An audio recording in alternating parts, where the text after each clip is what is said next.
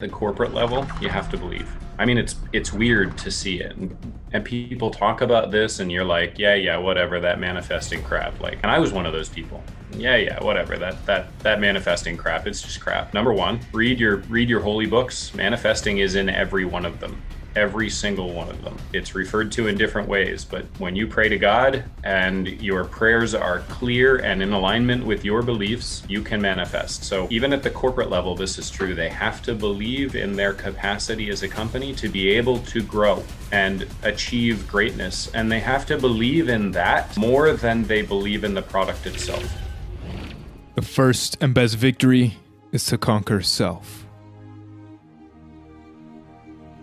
Welcome to the Conqueror Approach, a journey of self mastery. To cultivate our mind, body, spirit, financial literacy, and allow our light to shine upon the world. Brought to you by me, your host, U.S. Navy submarine veteran and entrepreneur, Musa Mikkel. Let's conquer.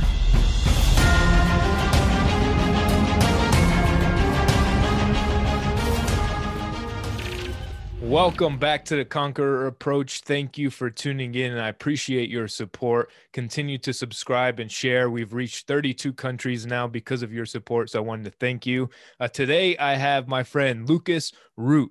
He's a Fortune 500 consultant and coach. Uh, and he shifted from his lucrative career on Wall Street to chase his passions and leading other companies and individuals develop a strong brand and helping entrepreneurs make their way in business. He has worked with organizations such as Pokemon, Wells Fargo, Bird, AIG. He's the author of the Strategy Guide to Thrive in Business failing forward to success. Thank you, Lucas, for joining me today. I'm so excited to be here. Thank you for having me. Yeah, man, absolutely. And I appreciate your time.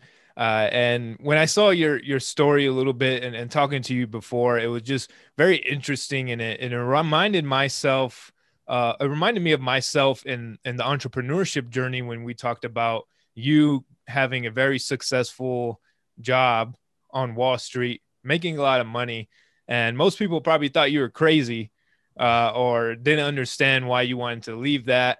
Uh, and you knew though, you knew deep inside uh, what you your potential was at, at least chasing that and, and, and moving into that field in that direction. And I wanted to talk a little bit about that, man. I want to talk about uh, a little bit about your journey, how it was like being on Wall Street and shifting into what you do now. Yeah. And you're 100% right. Hit that nail right on the head. People thought I was crazy. Um, it, it's, you know, it's not uncommon on Wall Street to shift into consulting but when people do it, typically what they do is they move from a full time position at one bank into a consulting position, doing the same thing as their full time position for the same bank as their quote unquote client. And then they start calling themselves consultants and they get paid 1099 instead of W 2, which is great if you know what to do with the 1099 income. That can result in you keeping more of the money that you're getting paid. And so it's sort of a win win scenario. But um, it's very uncommon in the industry for people to be like, you know what, I'm ready, I'm done, I'm moving on. Like I, have I've accomplished my goals and I'm done with this. Um, so that's incredibly uncommon, and people absolutely thought I was crazy. I, I, uh, if if sharing numbers is okay, I don't mind sharing with your readers exactly what that journey looked like from a numbers perspective. Yeah, go ahead. so um, you really have to earn your place in Wall Street. I mean, really, so my my very first year on Wall Street, my expenses for the year was twenty nine thousand dollars. My very first year. This is a long time ago, two decades. Um, I earned twenty one thousand dollars. So I actually earned eight thousand dollars less than what I paid to stay in, you know, New York City and to to pursue that career.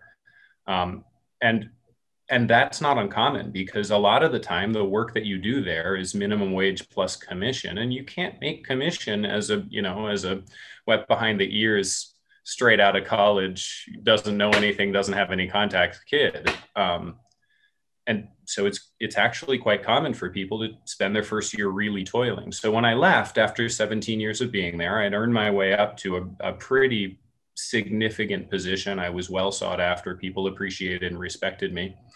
The year that I left, I made $280,000. So I went from $21,000 to $280,000. That's a pretty exciting hike. Now, walking away from 280 grand, that's a hard nut to swallow. But you're like, you know what? You're walking away to a business that you you you know what you're doing theoretically. Like everybody else who walks away into their consulting position, like they make good money. Like this should be easy. My first year as a consultant, I made eight grand.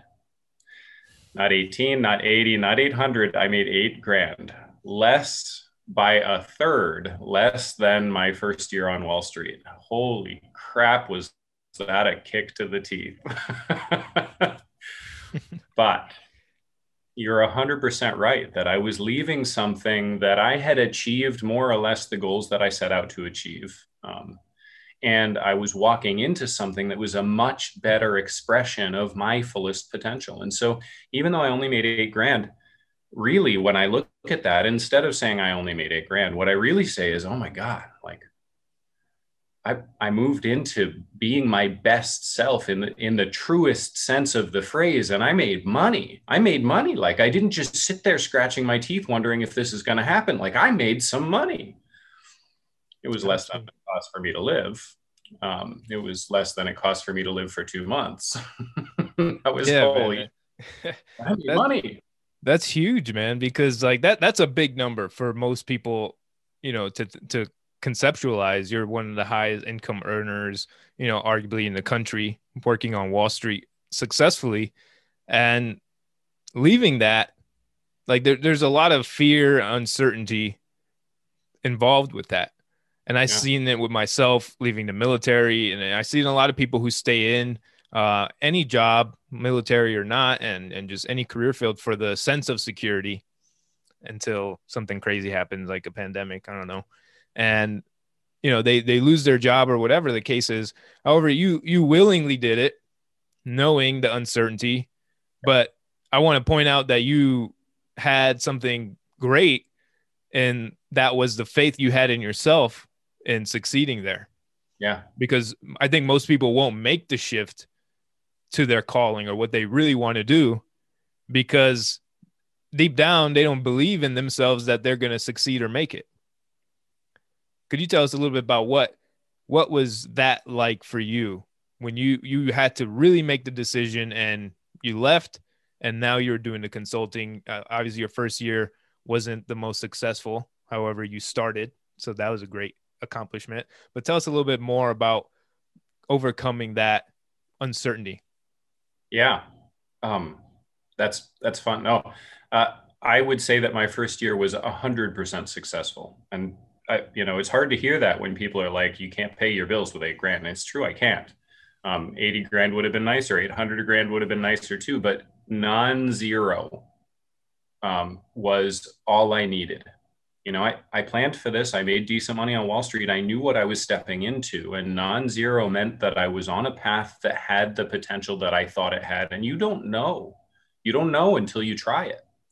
It's kind of like changing jobs. Even if you're in the same industry, even if you're using the same skills that you showed up with yesterday, when you change jobs, you don't know that your position in this new company with this new boss and this new team is going to work out. You're taking a risk.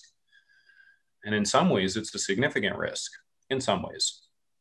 Some of the risk, some of the, the challenge that people have is less pronounced when they switch jobs because they think that they're showing up with the same things that made them successful before.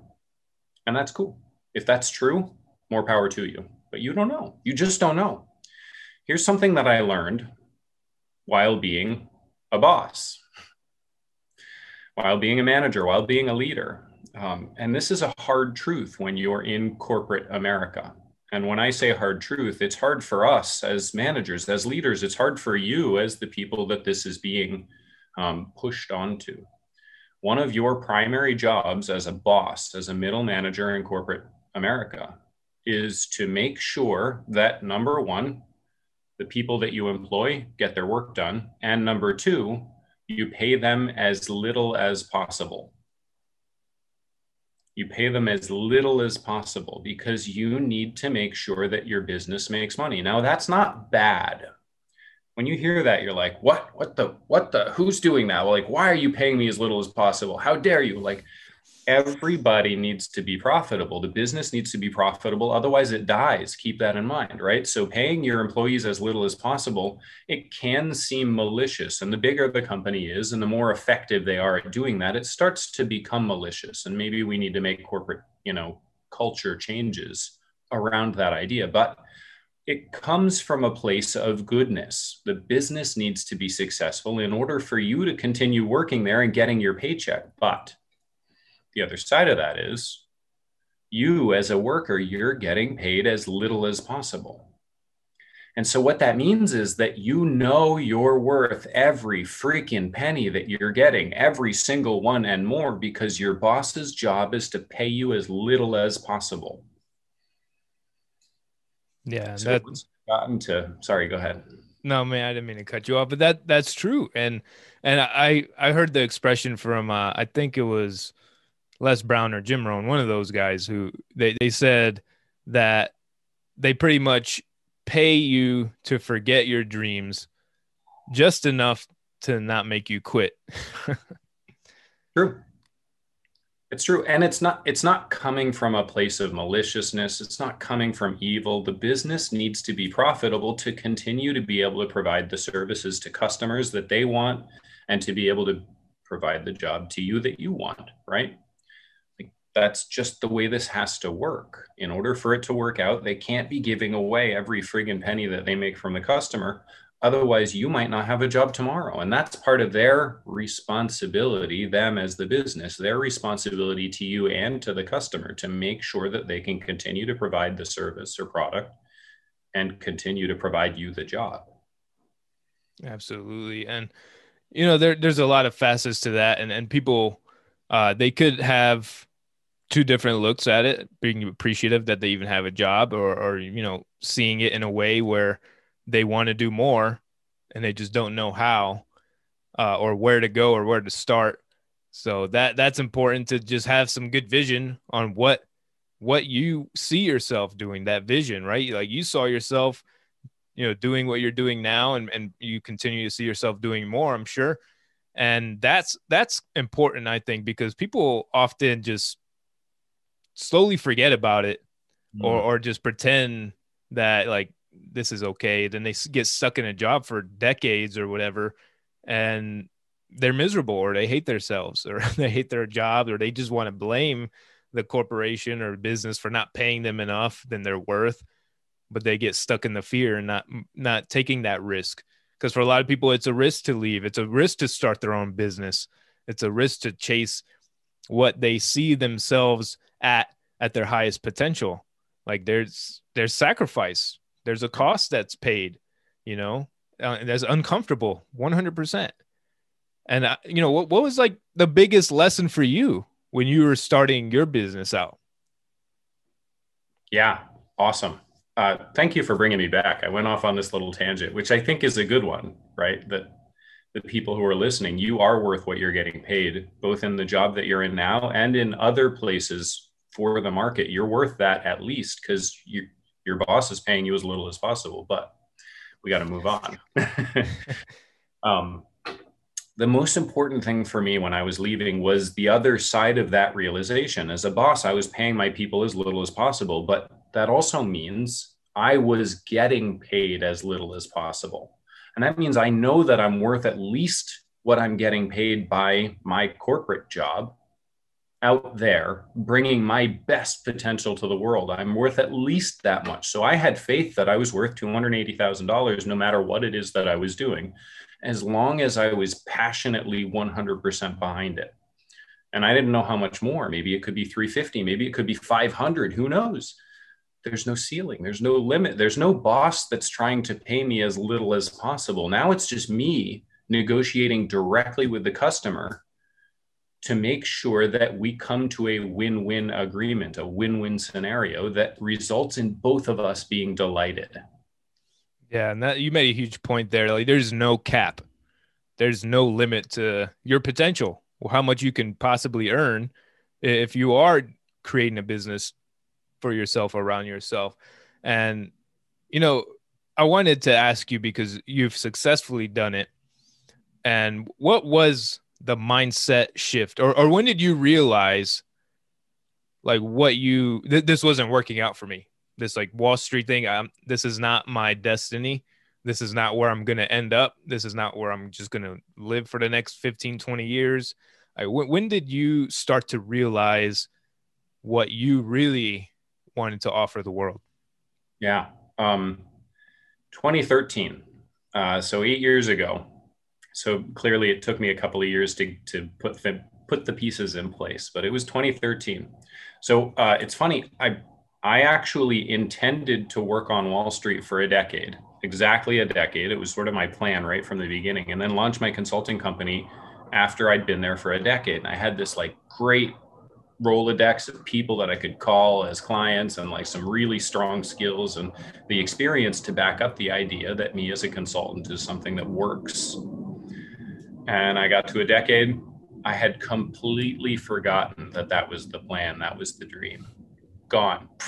Just exactly like you said, they pay you enough to forget your dreams, and it had worked on me. Um, 2013, my wife and I were sitting down for our wedding anniversary in June, and she took a picture of me. And I still have it. And I still reference this when I'm talking to people. In this picture, she said, You look like death right then, right there at, at dinner, at our anniversary dinner, um, you look like death. And she said it with all the love in her heart. She wasn't trying to insult me. We're still together. We still love each other. We still support each other. She wanted me to hear her that my job was killing me. I was letting my job kill me and it was killing me from the inside out and not from a, a physical health perspective i was eating i was working out i was sleeping maybe not in the right quantities of each but you know you can maintain physical health with less than optimal numbers right it, it was killing me because it had successfully helped me forget my dreams and we're not really human if we don't have dreams. we're not really human if we're not striving to be the best version of ourselves that we can be. Um, so 2013, I'm sitting there at my at my anniversary dinner with my wife, and she said, "You look like death," and I said, "Thank you." Um, I guess it's time for us to bring up that old conversation that we haven't had in a while, isn't it? And we did. And it took me about two years to put the pieces in place. And probably some of that was fear. I imagine I probably could have done it sooner. We, we saved up some money, we paid off some debt, we, we, we took care of some health issues. We, you know, we maximized the use of, of my job and the money that I was making and the benefits. Um, we took a really nice, big, long vacation, paid. Um, and then it was time. And I, I jumped off the cliff, you know, into cold water uh, and uh, launched my consulting company. And in 2016, I got my first client. Um, and and it was the result of that moment when my wife said, you know, you're you're killing yourself, and it's time for you to stop because I love you too much to see you go through this. And so, for me to to you and to your audience, I would say, make sure that you have people in your life that love you enough to tell you the truth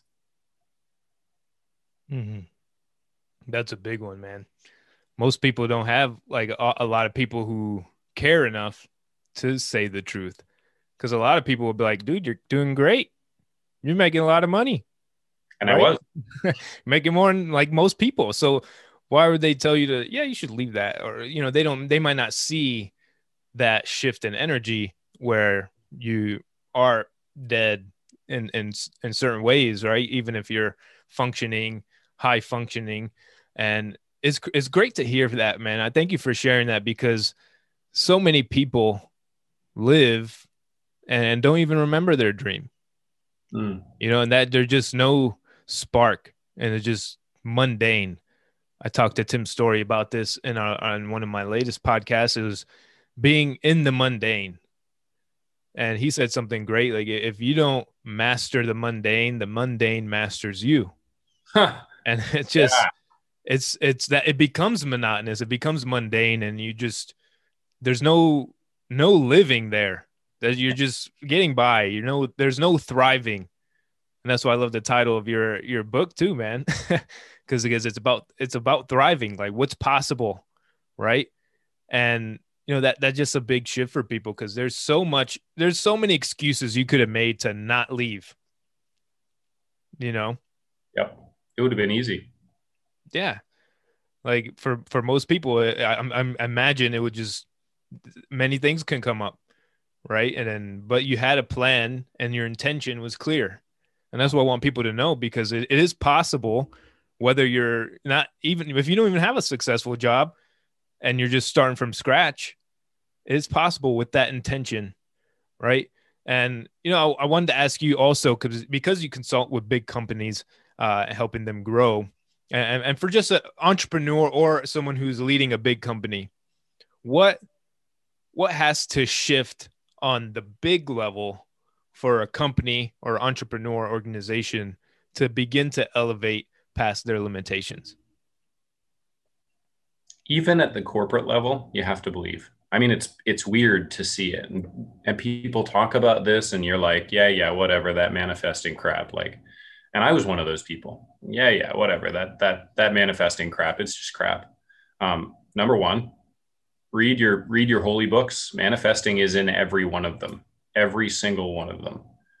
Um, it it's referred to in different ways, but when you pray to God and your prayers are clear and in alignment with your beliefs, you can manifest. So um, even at the corporate level, this is true. They have to believe in their capacity as a company to be able to grow and achieve greatness. And they have to believe in that more than they believe in the product itself.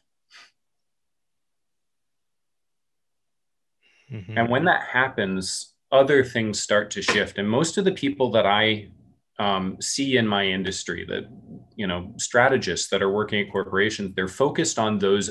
When I said once you believe, other things start to shift. The strategists I see, they're focused on those other things, the things that start to shift once you believe. But the key is actually the belief first. So if you get um, 100%, I mean 100% straight line alignment with the vision, a clear, concise vision, an understandable vision that motivates you from within as a corporation, as a person. If you get clear 100% alignment of that vision from the top to the bottom, where every single person is saying exactly the same thing about what we are going to do together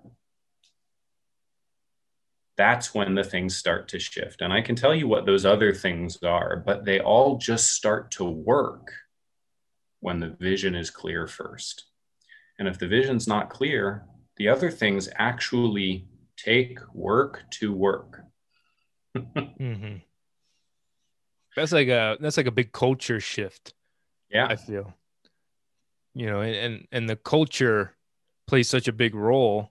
I've seen culture uh, in my command and like the Navy, for example, just deteriorate. Like the morale deteriorates and then the performance deteriorates with it. And, you know, there's not a lot of vision because most people don't even know why they have to do the work they have to do. like they, they don't know the why behind most of it, you know, and, and that's a huge piece too. It's like tied into the vision. Like, why are we doing this? Like, why is this important? You know and I, I, feel like if people on every level of an organization leadership to the the ground floor if they don't know why something's important they're not going to do it. That just I, I learned that from my experience. What about you? Or worse they will do it and they'll do it poorly mm. which which i'd say is worse than not doing it at all. At least if you don't do it we know that it wasn't done. But if you do it and do it poorly now we think it's done but it turns out maybe it's worse than done. Yeah. yeah.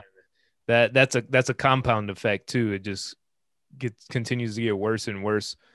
And and people don't notice too, man. When big organizations start to fail, it's I think it's tied into that. We see large companies, you know, going bankrupt and failing, and it could be as simple, not easy, as having the vision know, resetting the vision for everyone, clarifying the intention and where they're going. Yep, 100%. Now, I mean, sometimes things have outlived their purpose, like my time on Wall Street. It had outlived its purpose. It was time for me to move on. And that's okay. That's okay. It's okay if a, a large corporation that's been around for 70 years is is done. People are trying to keep it alive and they're working hard to, to build a new vision and, and reinvigorate the culture. And I love seeing that happen and sometimes that works and that's cool when it does but but it's okay when it doesn't mm-hmm. yeah i think the times change man everything is changing at such a high speed that i, I feel like it, it's necessary for companies and just on an individual level for an individual entrepreneur to they you have to be was it permeable. You have to shift. You have to adapt because things are shifting right? And like like for example you how you create a course around working from home and mastering that kind of lifestyle mm-hmm. which is huge right? And you know when did that idea come to you? Was it during the pandemic? Yeah it was right at the beginning. I uh, um, um the pokemon company is one of my clients and so the pandemic hit, and the HR department at the Pokemon company called me up and they were like, "Hey, listen, um, we have to send out something to tell people what to do about working from home. Can you help us put it together?" We know you've been doing this for a while. We know you talk about it some of the time on your podcast and stuff. And I was like, "Oh, cool! You listen to my podcast." but also, yes, let's do it. And so I I sat down myself over a weekend and I I put together you know a, a, newsletter that they could send out and they did and it, and it was a hit. And then they called me up and they said hey you know what? The newsletter was awesome. Let's do a webinar. All right let's do it. Like i was already speaking. I was talking to you know different companies. I was i was helping out with accelerators and, and vcs yeah let's let's do a webinar. Now i hadn't done one on working from home yet. I, I put together this newsletter that they were using and it and it went well, but I hadn't done a, a webinar on on working from home. I was like, all right, let's do it. And, and they're like, um, can you do it in two days? um, you know what? Yeah, I'll, I'll do it in two days. So we, we put together a webinar and we launched it and it, it was gangbusters and went really well.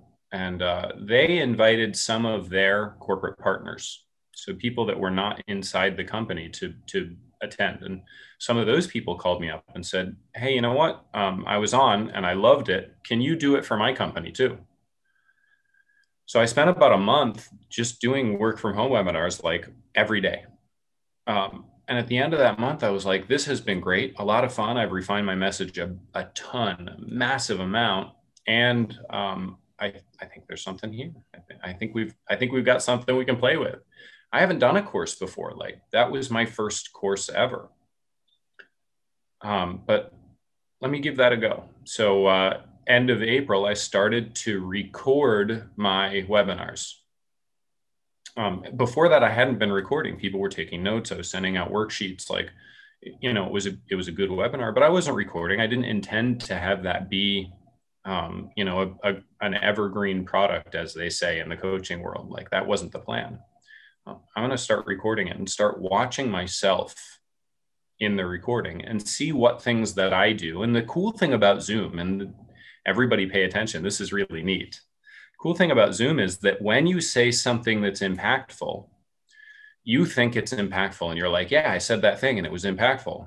Well, when you're on a Zoom recording, you can actually see everybody else's faces and pause. Be like, was it impactful to them too?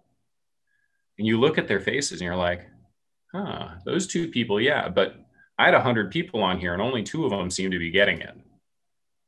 Maybe it's not as impactful as I thought. And then you press the play button, and like 30 seconds later, you say something else that you thought was completely mundane. and that's when every single face on the screen lights up and they're like, oh, that. And you're like, wait, what? Pause, rewind, listen again, pause, rewind, listen again.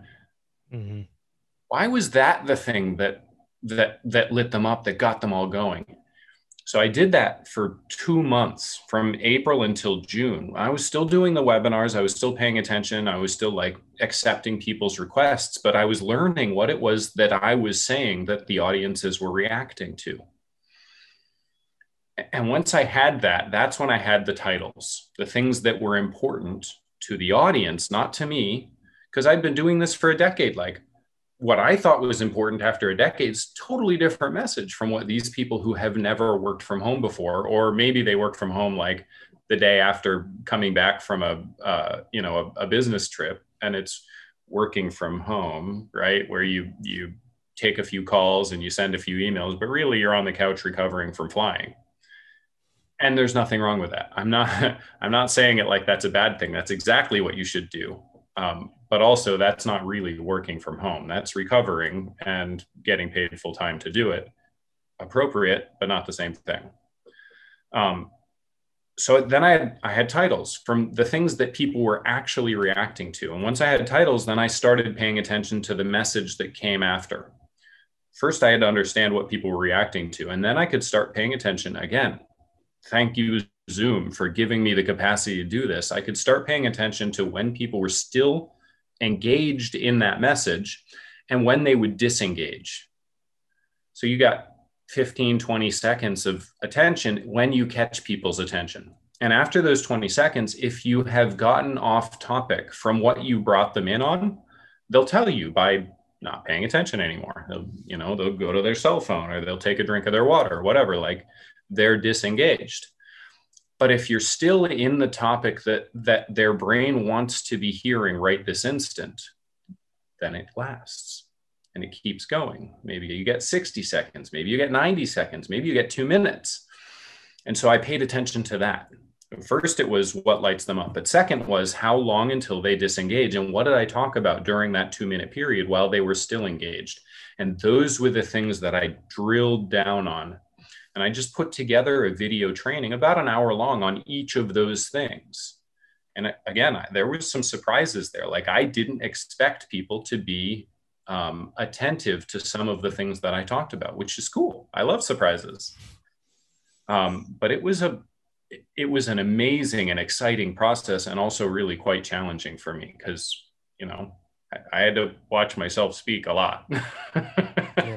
yeah. Uh, just a it's a great example of what adapting looks like, right? And and shifting real time, right? Because first you adapt it to even create a course, right? Which a couple years ago probably wouldn't have ne- been needed as much, yep. right? And then people realize like it's also not that easy working from home. There's just so uh, it's not as easy as I thought it was going to be, mm-hmm. right? So it's just that shift, that need, that market request was there, right?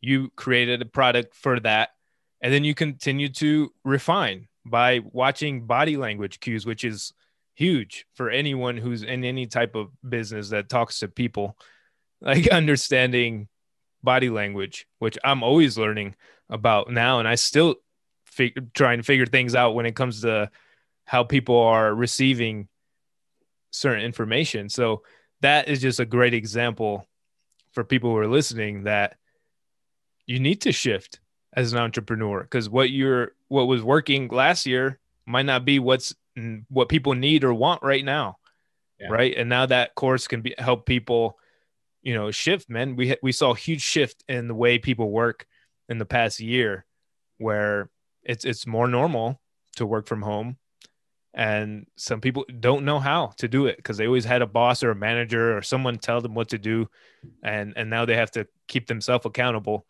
you know for the most part so awesome stuff man awesome course i'll have that information linked for people who want to check it out who are struggling working from home because I know I was last year was definitely challenging.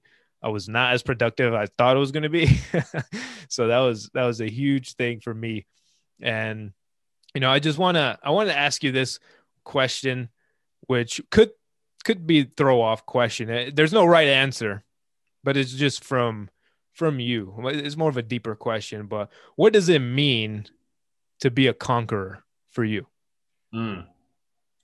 For me, um, it's a couple of things. First, it's about conquering the things that are holding me back. Um, it's a, uh, you know, I, I was being held back by really good money on Wall Street and and a consistent and um, you know safe career safe in the sense that I knew that what I, what you know what I was doing tomorrow was going to be something that I could do because it was the same as what I did yesterday, right? That makes it safe. But um, I needed to conquer that. I needed to conquer the thing that was holding me there and and allowing me to kill myself. um, and I didn't die, right? So we don't really know if it would have killed me, but probably. Like, how many people die at 55? I don't want to be that guy. I want to. I want to live a great life, and when I die, I want to be like, "Yep, I lived." Um, yeah. and that's number two. I want to conquer the notion that um, that I was mastered by the mundane. That's so well put. I want to conquer the notion that that I didn't leave it all on the table, that I didn't play full out, that I didn't go, you know, pardon the language, balls to the walls and like really just absolutely everything I can do to live the best life I can live and, and be the best version of me that I can be, whatever that looks like. I don't have to be the champion of anything except my capacity, right? Mm-hmm. Um, but I but I gotta show up and play full out and just leave it all on the field because that's what I gotta do. And that's that's the number two piece is is conquer what's holding me back and then conquer um, anything that gets in the way of me moving forward. I love it, man. I love it. You said something that I I just want to touch up on again because you you mentioned you don't want to live a life where you missed out or you regret. I think that was the big thing. Like you don't want to live full of regrets. And you could have had a very successful career, end up 65 and retired and traveling, doing whatever. But would you have regretted not starting your business and consulting? You know, what regrets would it be there? You know, one of my favorite quotes by Les Brown is if you die today, what dreams would die with you? Mm-hmm. And it just, you just reminded me of that because it's, so common. Most people, you know, there's crazy statistics, but most people aren't enjoying their life. And they're just going to get to the end of life realizing they didn't really live their life, you know? So thank you, man. Thank you for that. That's just a beautiful definition. I appreciate your time. Please tell us where everyone else can reach you or continue this conversation or reach out if they want some coaching or consulting from you. Yeah, I would love that. Um, and thank you. Uh, my website, lucasroot.com, you can find me there. It's really easy. Um, that has my course, that has a contact me. And then if you want to catch me where I'm really active, uh, drop by my Instagram profile at Luke L U C R O O T. I'm very active there. If you're dropping me some DMs, you're probably going to hear back from me in, in a couple of hours. Awesome. I have that information linked in the details in the show notes. Thank you, Lucas. Your greatest gift you can give is your most authentic self and your time, and you're doing that. And you left Wall Street to continue to do that. And I'm proud of you. And I appreciate you for coming on my show and doing that too. Likewise. Thank you so much, Musa. That is all for this episode. Thank you for tuning in. If you found any value in this episode, someone you know will also. Please share, subscribe, leave a rating and review so we can reach more people, have a farther ripple, and a larger impact. Stay grateful. I appreciate you. And remember, you are a conqueror.